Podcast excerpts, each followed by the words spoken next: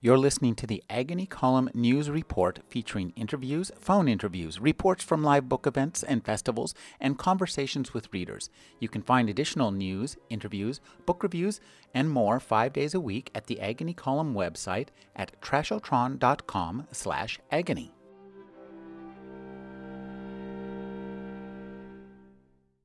Michael Harvey is the author of The Chicago Way, The Fifth Floor, and The Third Rail. His new book is We All Fall Down. Thank you for joining me, Michael. Thanks for having me.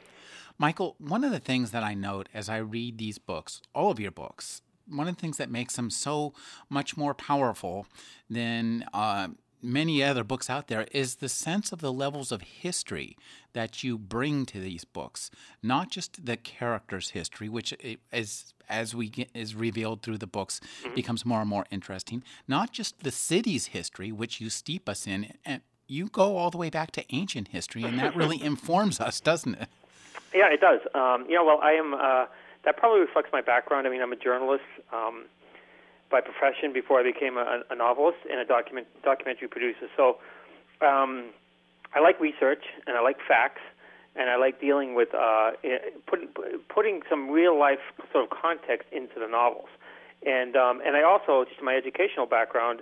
Um, I have a, you know a bachelor's degree in classical languages. I've taken probably started taking Latin in like the seventh grade, so I have like probably ten years of Latin and six years of ancient Greek. And so um, so I throw that in there as well because uh, I know I know a lot about it. I think it's really interesting and it makes the characters and the stories unique. So um, so that that's kind of why that stuff's in there. And really, you know, when you go back into the classical, when you when you go back into the classical languages and into some of the storylines there, when you're talking about Aeschylus and Sophocles and Homer and, and Cicero, these are some of the you know the, the greatest observers of the human condition. And so um, to draw on that and to draw on their on their thoughts and their insights and, and try to incorporate them into a modern crime novel is probably a good thing to do. Uh, the more the more I look back on it, I started reviewing this stuff from um, things I hadn't looked at in maybe 20 years, and um, I began to realize, wow, these guys, you know, they really have it, and uh, and so it's great to try and draw that stuff into the modern crime novel whenever it's appropriate. I mean, I don't I don't struggle, I don't try to struggle to do it or reach for it, but if it's there, I certainly try to do it. Well, it certainly informs your latest novel, We All Fall Down. Mm-hmm, yeah. Which is a, a, now this is a, a I think rather different from your other novels in some ways, though it's a, a really nice uh, continuation of the arc you began in the third rail. And I'm wondering, as a writer, talk about creating this kind of long plot arc for your character and for your plot, because this really began in, in to a degree in the previous book. Yeah, you know, it, it, it's um, I don't really plan out my books, but when I finished the third rail, this storyline was just sitting there, waiting to be sort of the, the next. I, I felt like the the next shoe had to drop when I finished the third rail. It was sort of like one storyline was extinguished, but there was another storyline that sort of started. And that's often, frankly, how real life is. You know, police solve one one crime, but they uncover three other leads that they have to then go check out, and it leads them maybe to something bigger. But um, you know, that that was really the thought there. Um, the challenge in this, in, in We All Fall Down, somewhat in the third rail, but especially in We All Fall Down, was taking a um, you know a story, a, a, a traditional crime novel, and kind of melding it together or pushing it forward into sort of the bio thriller, um, sort of 24 kind of storyline almost, and kind of taking those two and putting them together and, and making it work, making that storyline work in a traditional crime novel setting format. And um, I wanted to do that because, honestly, again, I think that the book should reflect real life, and in real life, this is what's going to happen, like right now. Um, you know, experts are concerned right now about a biological weapons attack somewhere in Europe or the United States. And when it does happen, it's going to come in the context of a conventional crime scene. And the first responders are going to be cops and firemen and security workers at LAX or O'Hare or uh, LaGuardia or, or Paris or London. And they're going to have to deal with whatever they, they find there um, in the context of a crime scene. So it's not going to be it, so it's going to be something that is very familiar to them and yet very strange. And that's kind of what it was like writing the book, with putting Michael Kelly and this private investigator and the Chicago police into these almost very exotic kind of environments and threats, and yet it's still in the city, and you still have all the problems that you have in a crime novel of, of the city, and you know the fragile nature of the city, and and all of the politics, and all of the jealousy, and and and, and all of the other storylines that you have in a typical crime novel are also there. So there were a, a bunch of things that I was trying to to weave together. I think you just did a remarkably successful job. Uh, it really um, the the melding of the traditional elements with the more, um, I guess, almost almost in a sense, science fictional elements. Mm-hmm. In, in, that it's fiction about science, although it's all completely, I think, uh, seems authentic and right up to the date, right. um, is really good. And now, one of the characters, I want to talk about this guy because we just come to love him more and more, even though he's kind of a scumbag mm-hmm. through all the novels, is the mayor. Yes, right. You, you are having a lot of fun with your mayor of Chicago, aren't you? yeah, he's one of my favorite characters. He's one of my favorite characters. I mean, I really enjoy writing uh, the chapters with him, and um, yeah, I enjoy, I enjoy writing them all. But but he certainly is a lot of fun. I, I think he certainly. Uh, hopefully he pops off the pages for people. He, he does for me when I write it. Uh, I, I chuckle a lot when I even even while I'm writing it. Um, but you know, he is um, he's an interesting character. Uh, you know, a lot of people say he's based on Mayor Daley or the Daleys, and um, there's certainly some of that in there. Uh, that's that's an obvious comparison, but there's a lot more to him than that. I mean, he's really he's his own person, his own voice, and he for me he's a compilation. I don't draw from any particular politician, for example, when I'm when I'm thinking of him. He he is what he is. But he, when I look back on it, he's a compilation of a lot of politicians from all over the country that I've I've seen and met and interviewed in, in all the different stories I've done. I mean, there's certainly a lot of Chicago in him and a lot of Chicago politicians, um, but there's a lot of other politicians as well. Um, I will say that um, one thing that he holds, I, I think, that's very um, very similar to what goes on in Chicago is that that Mayor Wilson uh, when you read when you read these chapters, you'll see he always puts Chicago first, and, mm-hmm. and and that is his prime directive is to look out for his city, and, and make no doubt about it, it is his it is his city, but he's never looking to line his own profit, uh, his own pockets. He's not looking for personal profit. He's merely looking to look out for his city, and he'll break or bend whatever rules he has to, and run over whoever he has to to uh, to accomplish that goal. And I think that in some sense, that's sort of what the unspoken pact is between the city of Chicago and its mayor, or historically has been, that look at you know you can do whatever you want. If you're going to break a few rules, bend a few rules, as long as you're looking out for us, I think we're okay with that. As long as it all works. But if you if you if you cross the line and try to look out for your own interests and break rules to line your own pockets, then you know I think the people of Chicago have a problem with that. So that that's probably a lot of what underlies a lot of what he's doing. And, and you'll see in the in the books when he when he has dialogue with Kelly he understands that Kelly feels the same way about his city. Kelly loves Chicago, and Kelly would do almost anything for his city. And the mayor uses that. The mayor uses that to draw Kelly into doing things and getting involved in things that perhaps he otherwise wouldn't by saying, you know, well, this is for the city. You got to do this for the city. And, and, and so he not only does the mayor act that way, but he uses that as a ploy. And, you know, the mayor will use anything he can as a ploy to get what he wants um, for, for whatever it is that he needs. So um, that, that's kind of how he works. Now, this book uh, begins with, you know, the uh, with the essentially the ending of, of the previous book, yeah. and things when when uh, things start to literally shake loose, and we we get uh, what looks to be a release of a potential, you know, a, biological agent. Mm-hmm. And one of the things I think you do very well, and you had alluded to this before earlier, is to meld um, what is traditionally the um, province of thriller fiction mm-hmm. with really like gritty crime fiction and right. have the, the latter grow out of the former, that the thrillers come out of the uh, mm-hmm. out of the, the crime fiction. I think that's a really that's what makes this book so compelling and much more believable, I think, than um, other books that use some of these same plot elements. Well, thank you, thank you. Um, you know, it, it's it's really again, I, I can I can tell you two things. One is that you know, again, I, I say that I think crime novels need to reflect the time in which they're written, and that's what's going on now. When you look at the history of crime novels, you look at Dashiell Hammett and Raymond Chandler, and they really took the Western hero and dropped him into an alley because mm, uh-huh. the cities were growing up all over. You know, cities were exploding in, in, in the beginning of the last century, and all of a sudden we had all these new threats in, in, in an urban environment that, that that America had never experienced before, and so Raymond Chandler and, and Dashiell Hammett they sort of reflect that environment with their heroes. They take the Western archetype and drop him into the middle of the city. Now all of a sudden he's got a whole new world in which to operate in. And then when you look at um, like Ross Macdonald in the 50s and 60s, you saw the rise of psychology with Sigmund Freud and psychoanalysis. And I think that was um, Lew Archer, Ross Macdonald's uh, hero, for the first time begin to um, reflect on himself. And you saw a little bit of the mind of the detective. and, and the psychology of the detective. And I think that that, again, was reflecting what was going on in society. In the 70s and 80s, you had Thomas Harris. You had a lot of writers, but one of them was Thomas Harris, who um, introduced us to the serial killer, Hannibal Lecter. And again, you know, in the 70s and 80s, the FBI was doing all kinds of, for the first time, all kinds of um, of profiling of serial killers at Quantico. And I think that Harris picked up on that, what was going on in, in, in, in the world, and reflected it in the crime novels.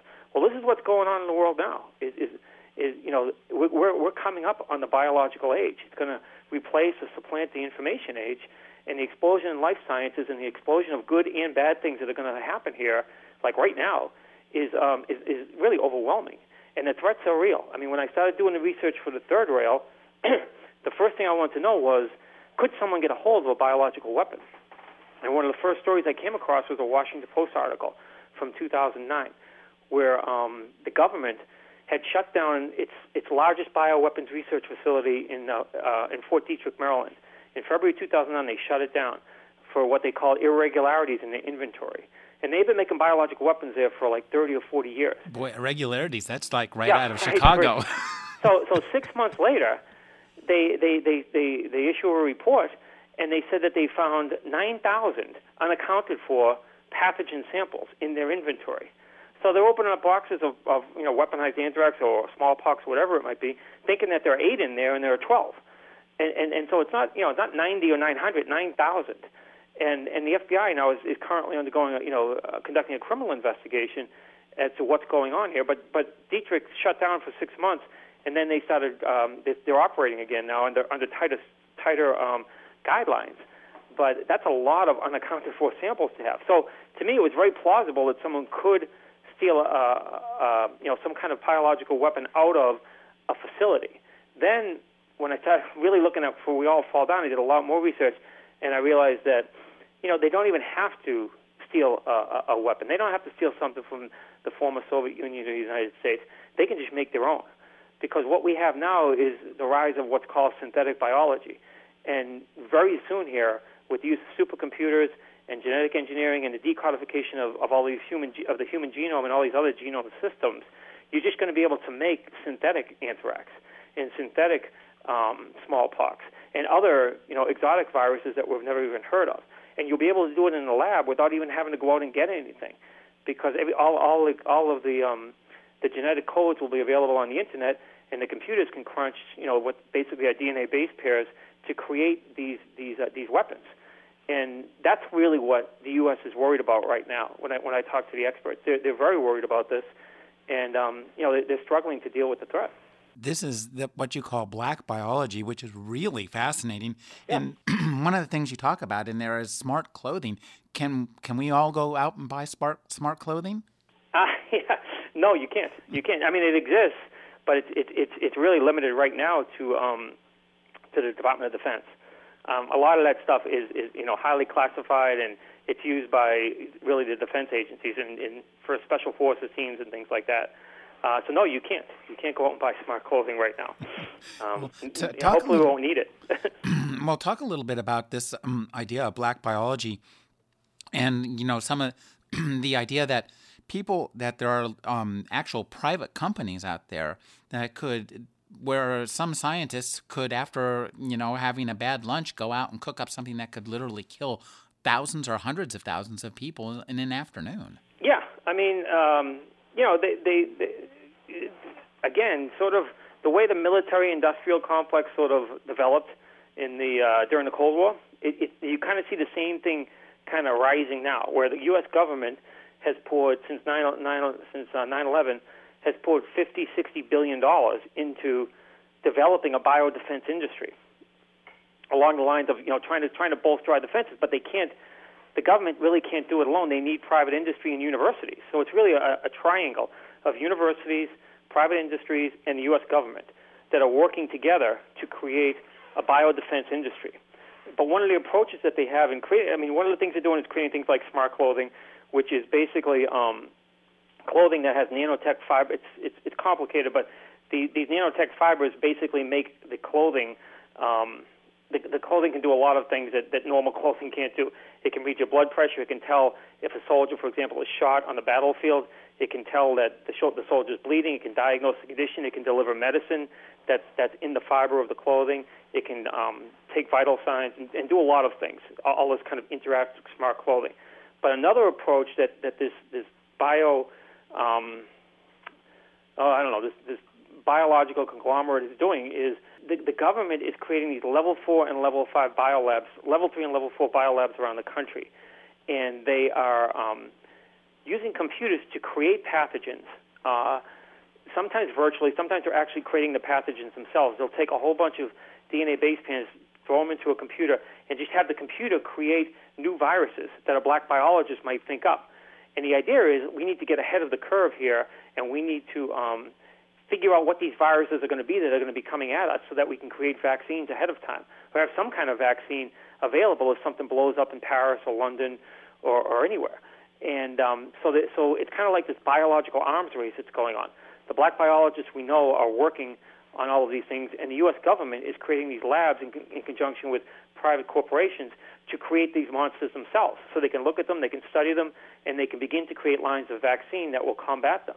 But you can't combat what you don't know, so you have to start creating some of the viruses yourself. So they, they're taking, you know, um, like let's say smallpox. They'll take smallpox and they'll create like 30 different lines of smallpox or 30 different lines of anthrax with different properties, and then they'll test them and they'll say, okay, this one really is not a threat. This one's a big threat. We need to start looking at some vaccines that we could have if something like this ever came up.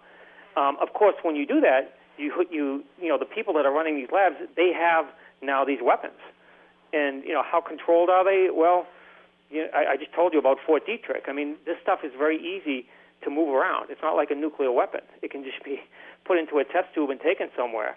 And um, and even easier than that, if the genetic codes are given to someone on the internet, they can just build it themselves. So, what are the controls that are controlling these labs? That's a big question, and no one has a lot of answers to it right now. Uh, whether or not this stuff is secure um, is, is really a major question going forward, and something scientists are struggling with. You know, um, what, you know, whether there will be any controls put in place, I don't know. Um, you know, the government has tried to put controls in place. I mean, I don't want to get too technical with you, but there are these things called biobricks, which are that was a, such a fascinating thing. I love the biobricks. Yeah. Tell us about the biobricks. yeah, the biobricks are are discrete um, lengths of DNA that represent a specific function. So we you know, so the scientists know this chain of DNA. We know exactly what this is going to do if it's placed into a virus. So let's say you find a, a discrete chain of DNA that represents some of the lethal properties of anthrax. Um, that is a very powerful piece of DNA. Now you can take that and conceivably you could put that into a lot of different organisms and create some new organism. I mean that's kind of what we're talking about. They're they're doing and they're on the precipice of doing. So the U.S. government and, and a lot of scientists are trying to create biobrick um, data banks where they take these these these, these and, and these, these biobricks are basically building blocks. It's like you know sort of a carburetor for a car. So you put this you put this biobrick in, you put this one in, it'll power the cell. This one has lethal properties. This one has you know duplicative properties, and then they just kind of piece them together into like a new car, a new engine, a new a new molecule. Um, and the government is trying to create a data bank for these biobricks so that they can control them. They want them to be registered. They want them to be controlled because they realize that they're dangerous if they get into the wrong hands. The problem is that it's not like you know controlling some physical object. They're very hard to control, and we don't really know whether anyone really has even the authority to control them.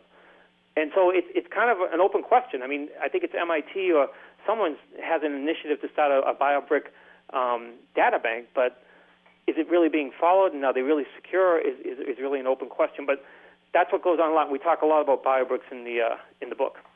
It, it, sounds like the joy of cooking for catastrophic plagues.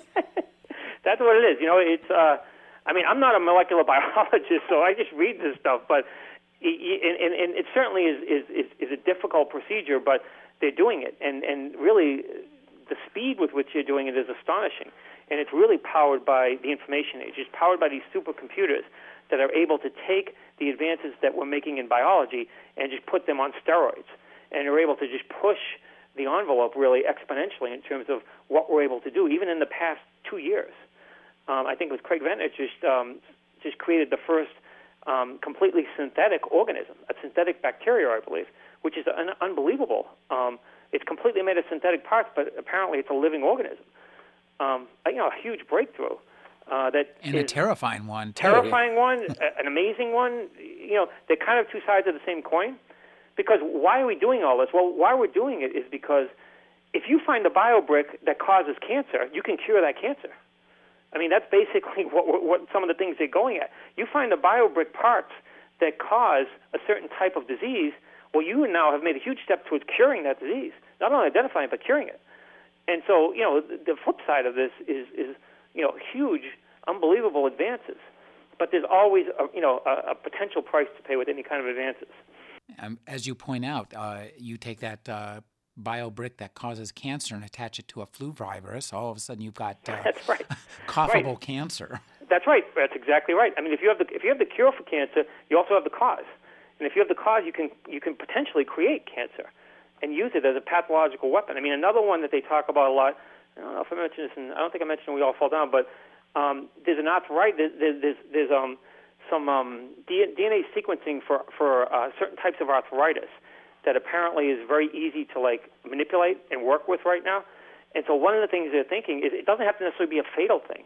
They could take um, they could take this um, these biobrick strings for for this for this uh, type of arthritis and put it into some kind of um, say flu virus or flu weapon and then use it to, to debilitate. Like you could go into a town of 20, and all the 20 and 30 year olds could have crippling arthritis, like they're 70 and 80 years old.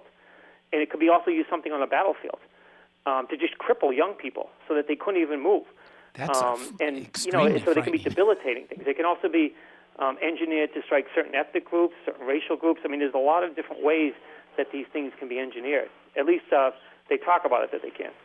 Now, as a backdrop for all this, what really makes this book so rich and involving are your characters and the way you play with the character arcs and really get us involved. And I want to read a line that I think, uh, and also the way you bring in Chicago and really put us in this gritty landscape. And I want to read a line that, to my mind, almost summarizes, in, in effect, the appeal of all of your books, mm-hmm. which is uh, the beginning of chapter 45. I sat in a booth at the back of Fat Willie's sipped at some coffee, and watched my conscience chase my past around the room. For me, that's just an absolutely classic line of detective fiction, and also right. of your fiction as well. Yeah, yeah, uh, yeah. I like that line. Thanks for, thanks for picking that one up.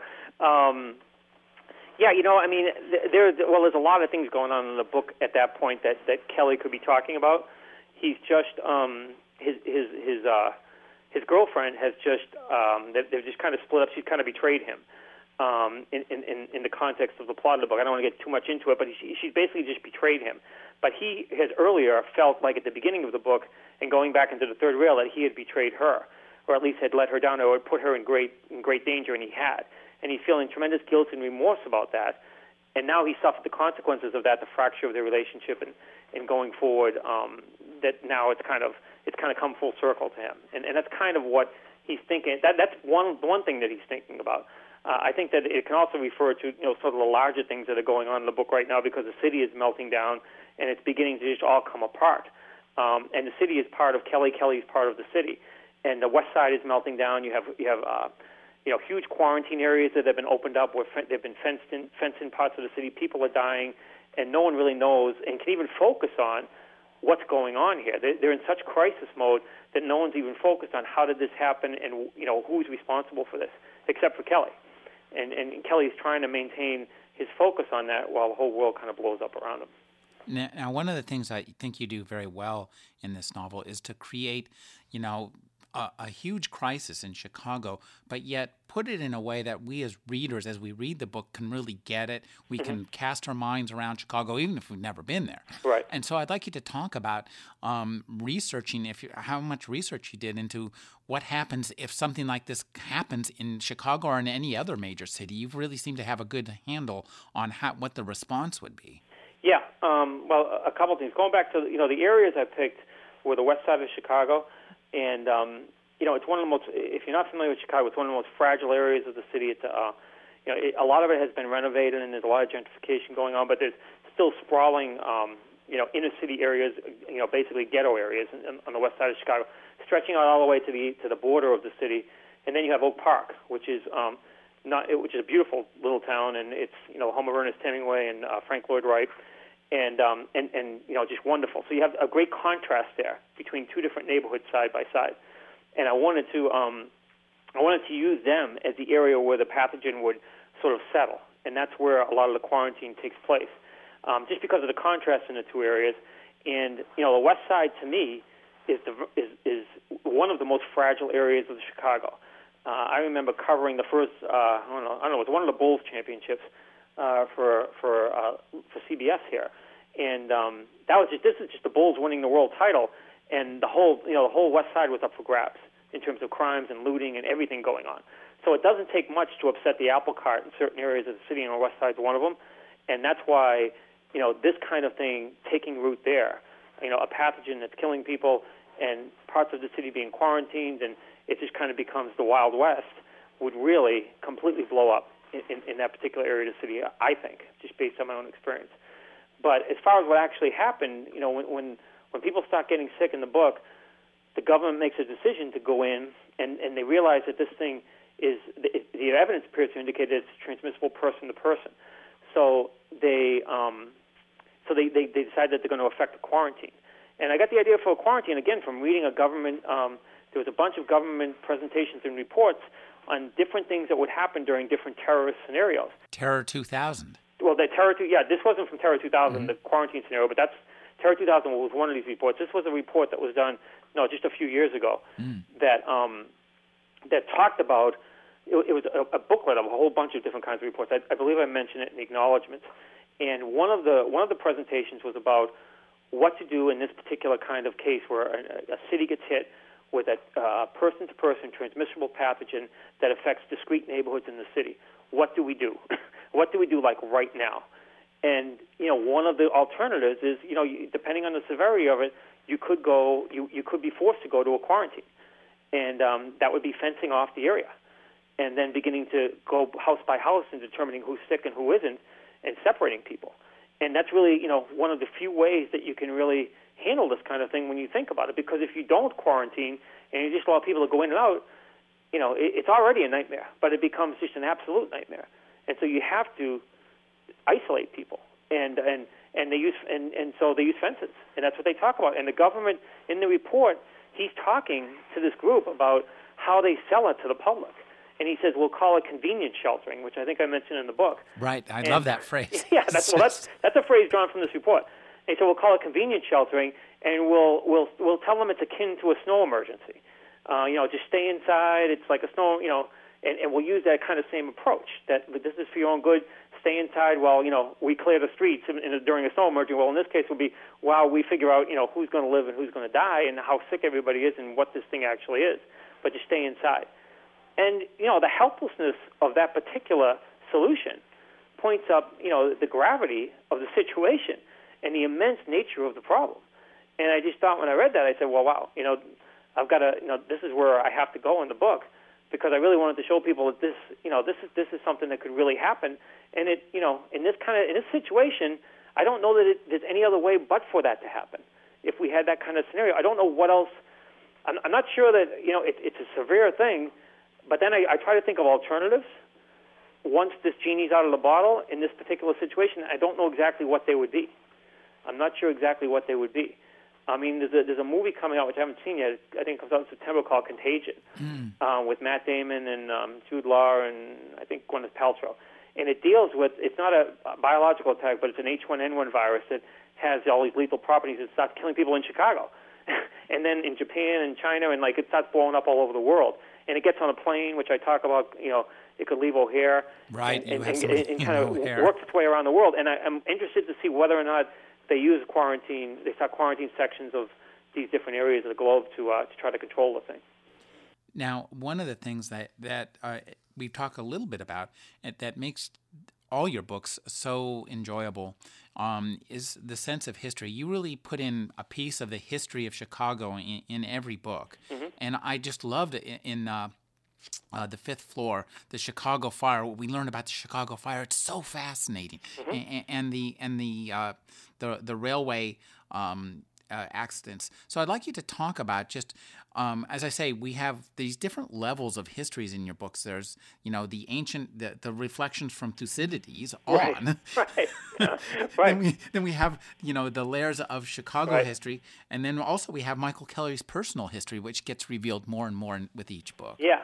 Well, you know, the, the, the you know, they're all just. Um, I don't really plan any of them, but I, I, I like to go back and I like to use history because I think it gives, for different reasons, it, it, it can give resonance to something and give it sort of a larger context. Like, for example, with, with Thucydides, again, that's part of Kelly's character. He knows classical languages, and so he's going to constantly go back to that.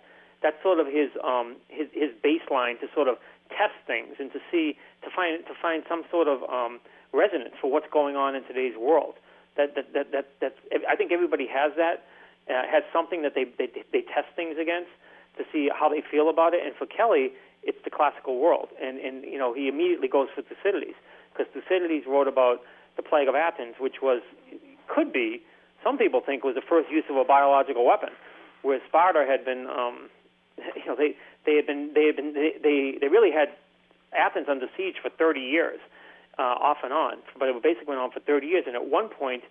Um, a plague broke, broke out in Athens, and I forget how many people. I think it was like 30 or 40 thousand Athenians died, including Pericles, who was you know their, their great general and their great leader.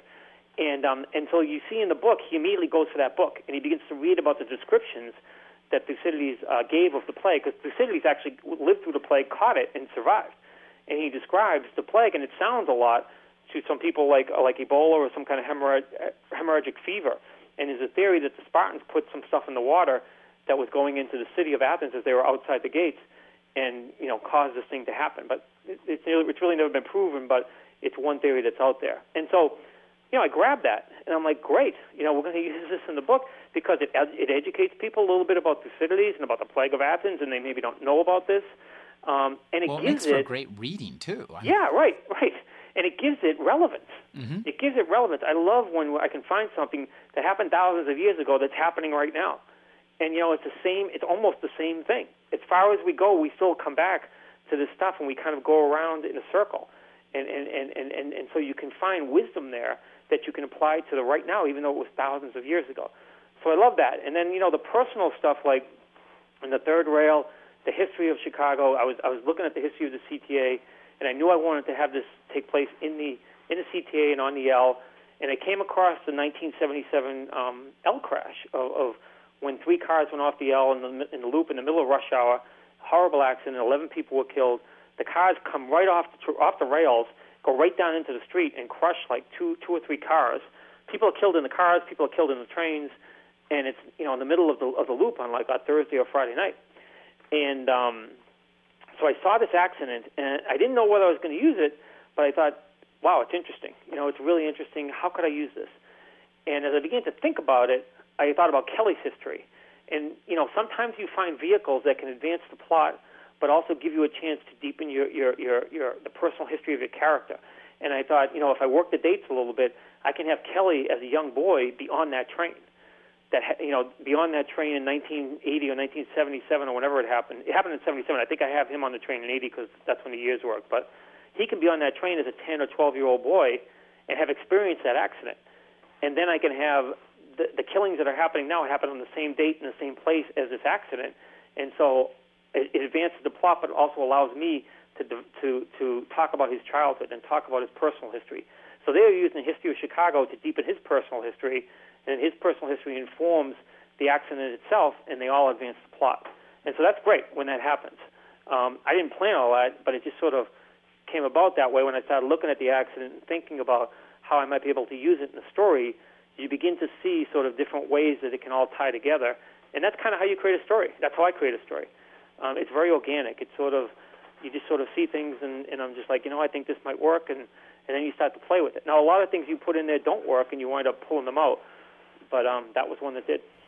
Well, one of the th- it's as a reader, I have to say, it's such a pleasure because when we read, you know, the, the, Chicago way, you know, Michael Kelly comes to us fully formed, and we kind of feel like we know him, and we do uh, mm-hmm. uh, within the context of the book. But then, as you read these the, the further books in the series, over the arc of the series, getting to know the character more and more, you go, "Wow, I didn't know that." It just makes perfect sense, and there's this right. kind of real feel of that that you as a writer are using the series to create levels of depth that you know you couldn't do in a standalone novel. Yeah, well, I think that's one of the great things about a series, um, and and and you know I don't really know. I mean, Kelly surprises me all the time. It's not like I really at the beginning of the Chicago Way knew anything about all of these things that have, that have happened to him and all the things that have been revealed about his past.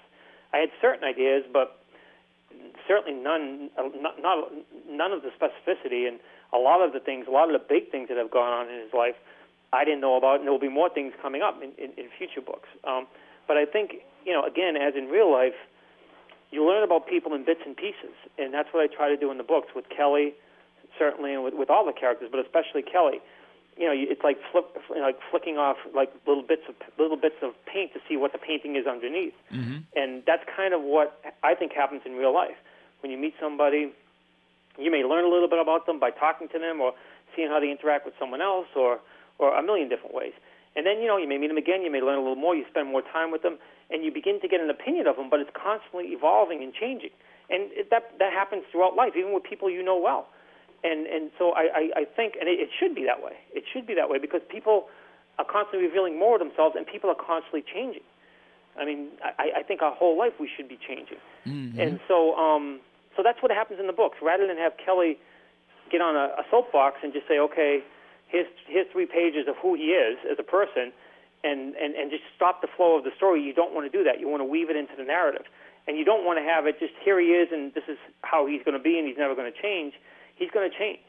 Just like in real life, people change. He's going to make mistakes. He's going to have. He's going to do good things and bad things. He's going to have things he regrets, and he's going to learn from them. And that's kind of you know to me how life works, and that's kind of how I want the book story. Now, what makes the books so pleasurable to read um, uh, is this combination of the the plotting you have, which seems organic but also very propulsive. I mean, this is a uh, an authentic ripping yarn, mm-hmm. uh, but also your pl- your prose is just so transparent, and I feel like you must like go through it, write the books, and then go through it afterwards with like tweezers and pull out every third word or something. Is that the case? Um, well, yeah, you know, rewriting is, is really a process of of rewriting, but squeezing. You know, mm. squeezing, squeezing, squeezing until you have you know the real muscle you know, you try to get the real muscle as, as, as, as much as you can and nothing else. You know, strip away all the fat and just have there the stuff that you really, really need without taking away any of the muscle. That's the thing. You can't take away too much, or you're taking away the heart and soul of the thing. But you you just want to work it and work it, work it until it you know until it shines, until it's it's it's as good as it can be, at least for where you are as a writer right now. And you know, hopefully you get better from book to book and, and everything you write, where you get better and better at that process. But again, going back to the classical languages, I think a lot of my writing style is based on translating six or seven hundred lines of that a night. Um, it really, you know, they can say in like a, a line of ancient Greek or a paragraph of ancient Greek what it takes us four pages to say in English. You know, they're, they're, it's a very elegant language, but it's a very succinct, concise, physical, strong, visual language. And I think when you translate so much of it, you begin to find that in your own writing, in your own way of thinking, just almost by osmosis, especially at a young age, you begin to think and write that way yourself, even in English. Um, again, you know, Raymond Chandler was um, had a background in classical languages, and he said, I remember this quote from him. I don't have it exactly, but he said that classical languages wouldn't seems to be an odd background for someone writing in a hard-boiled vernacular, but in fact, it's exactly right. He he thinks because he says what classical languages what, what classical languages do is strip away all the pretentiousness out of your writing, strip all the pretentiousness out of your writing which is what most writing is too full of. And I think that's exactly right. You know, you have too many words in there, too many pretentious words, too much kind of almost showing off stuff you don't need. And you know, if you really want to get it right, I think you strip it down. You strip it down to only the stuff you need, and try to t- say more with fewer words. And that's that's you know that's hard to do. It looks easy when you get it finished, but it's really hard to do when you try to do it.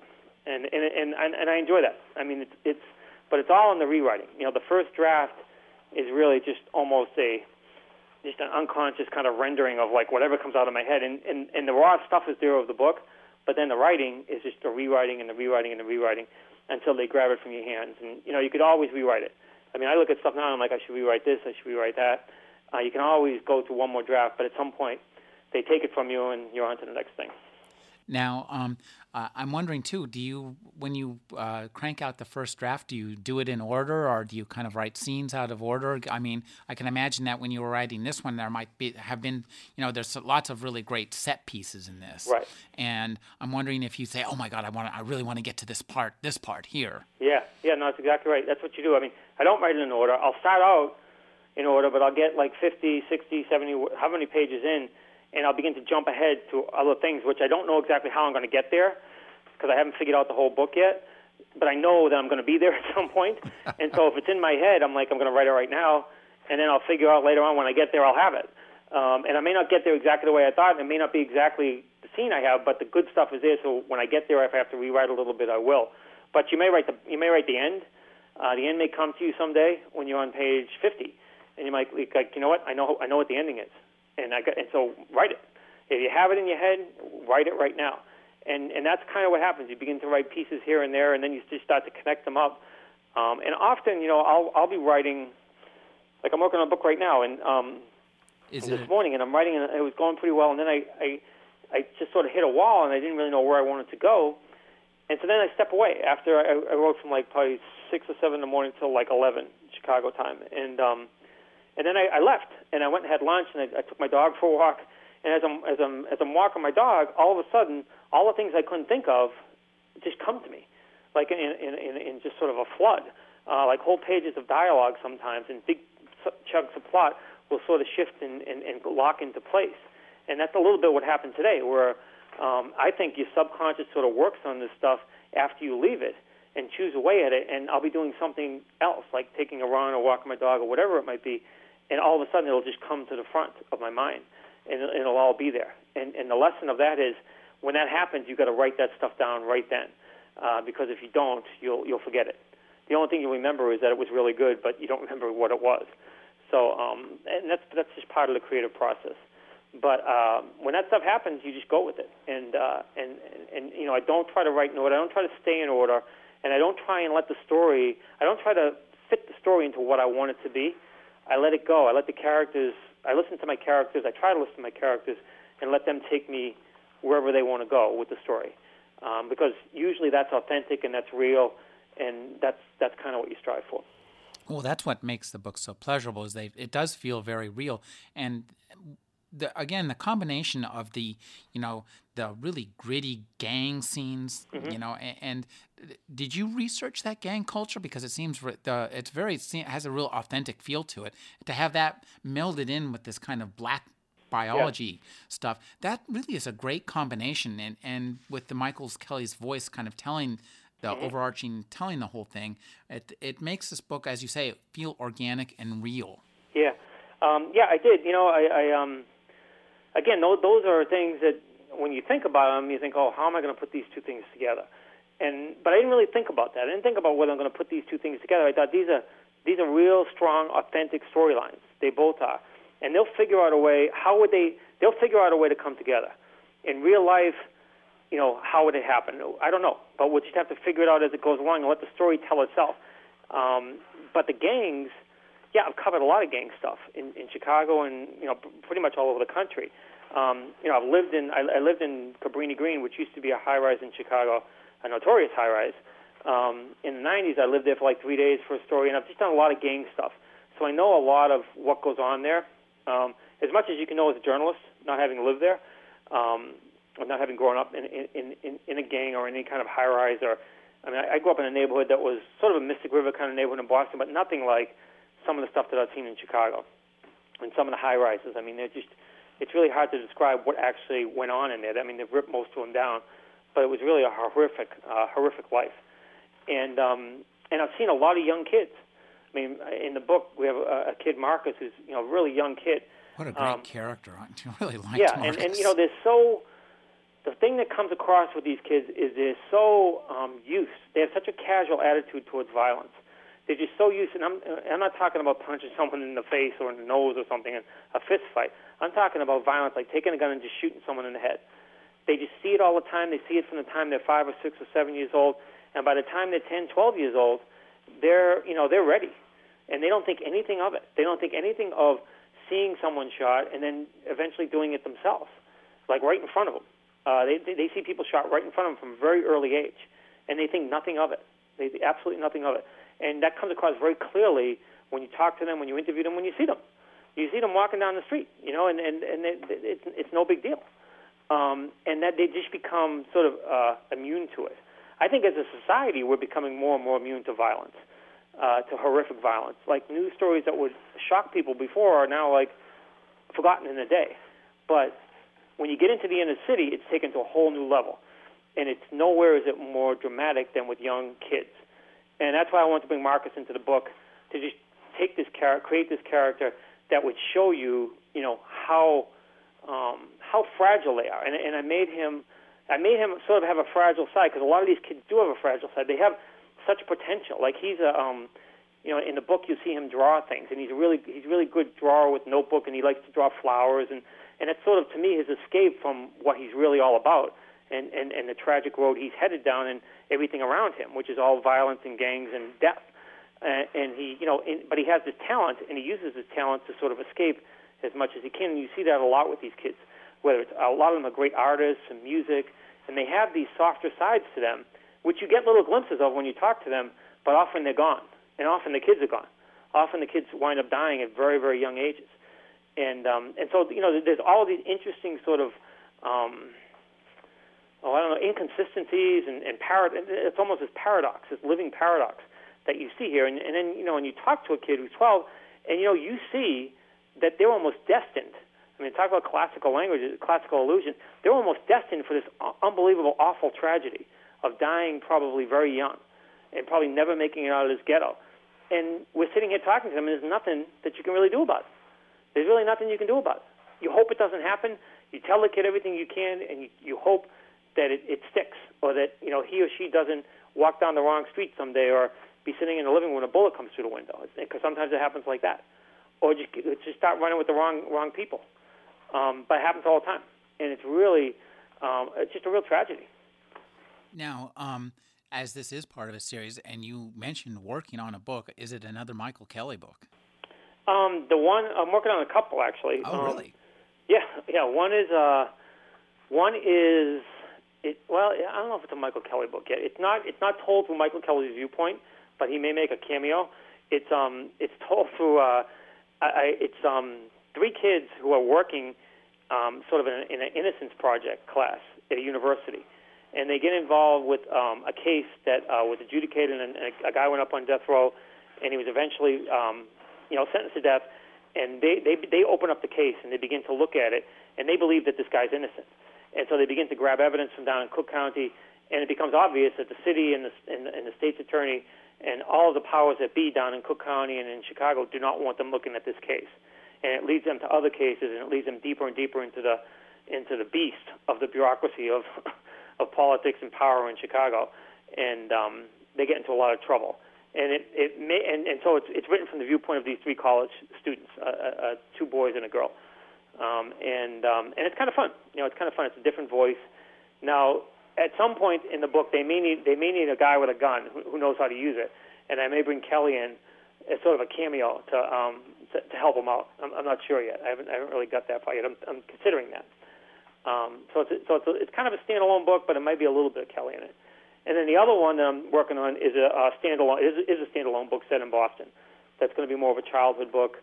Um, it, it'll be a crime novel, but it's going to be set in um, in the neighborhoods I grew up in in Boston, and like Brighton and Charlestown and South Boston and um, those kinds of neighborhoods. Are you writing two books at once? Yeah, I am. Actually, I'm, I'm, I'm working on, and then I'm working on a third Kelly, uh, another Kelly book. Oh, I just signed good. up to do two more Kelly books, so there'll be more Kelly books coming. But I, I kind of work on two or three at a time, um, and I kind of I'll go along. I'll write like a hundred pages of two or three of them, and then I'll jump into one and just kind of go with it. But I'll have the other. But but then when I go back to the other ones, I'll have you know a good head start into it, so I can just start reading and and and kind of get a little momentum going into the next one. So that's kind of how I work. That sounds like fun. Now, um, are are there any uh, film projects or TV projects uh, that might come out of uh, the Kelly books or any of your other fictional work? Yeah, we're talking. Um, I've been talking to some people in LA. I mean, you, you know, you, may, you have a lot of conversations around movies, but you know they're hard to get made. Mm. Uh, but there's a lot of interest around "We All Fall Down," mm-hmm. um, especially for the some of the angles we've been talking about. It, it, it is sort of a um, a next generation sort of CSI kind of thing, uh, the next generation of threat and the next generation of science, and there's, there's huge mass um, market appeal for that kind of thing. So we're talking about it. Um, you know, a lot of times with these kind of books, they um, they they want to make them bigger. Like you know, my books are very Chicago centric, and so they want to make them into bigger stories and and, and, and kind of more global kind of timeline. So I, I don't know if it's going to work, but um, but it's hard to get someone to adapt your book exactly as you'd like it. I mean, I think you're better off just if they want to adapt it, give it to them and let them you know turn it into whatever it is because a film is sort of a distinct art form from a novel. But yeah, we have having some conversations and hopefully something will come of it. I think um, you know I think all of the books would be uh, are very visual and would be you know I think good movies, but we'll just have to wait and see what happens they certainly have the uh, you know kind of stripped down appeal. That your sense of plot is really appealing, I think, and it has that kind of driving plot and really strong characters too, which is what yeah. Anything. And I, I think that you know I tend to write in a very cinematic style, mm-hmm. um, and I, you know again with like strong visual sort of language. So yeah, to me, I mean, I, I think they would be fairly easy to adapt. Um, you just have to get the right connection and, and the right the right sort of team that has an interest in it and make it happen. I've been speaking with Michael Harvey. His new book is We All Fall Down. Thank you for joining me, Michael. Okay, thanks for.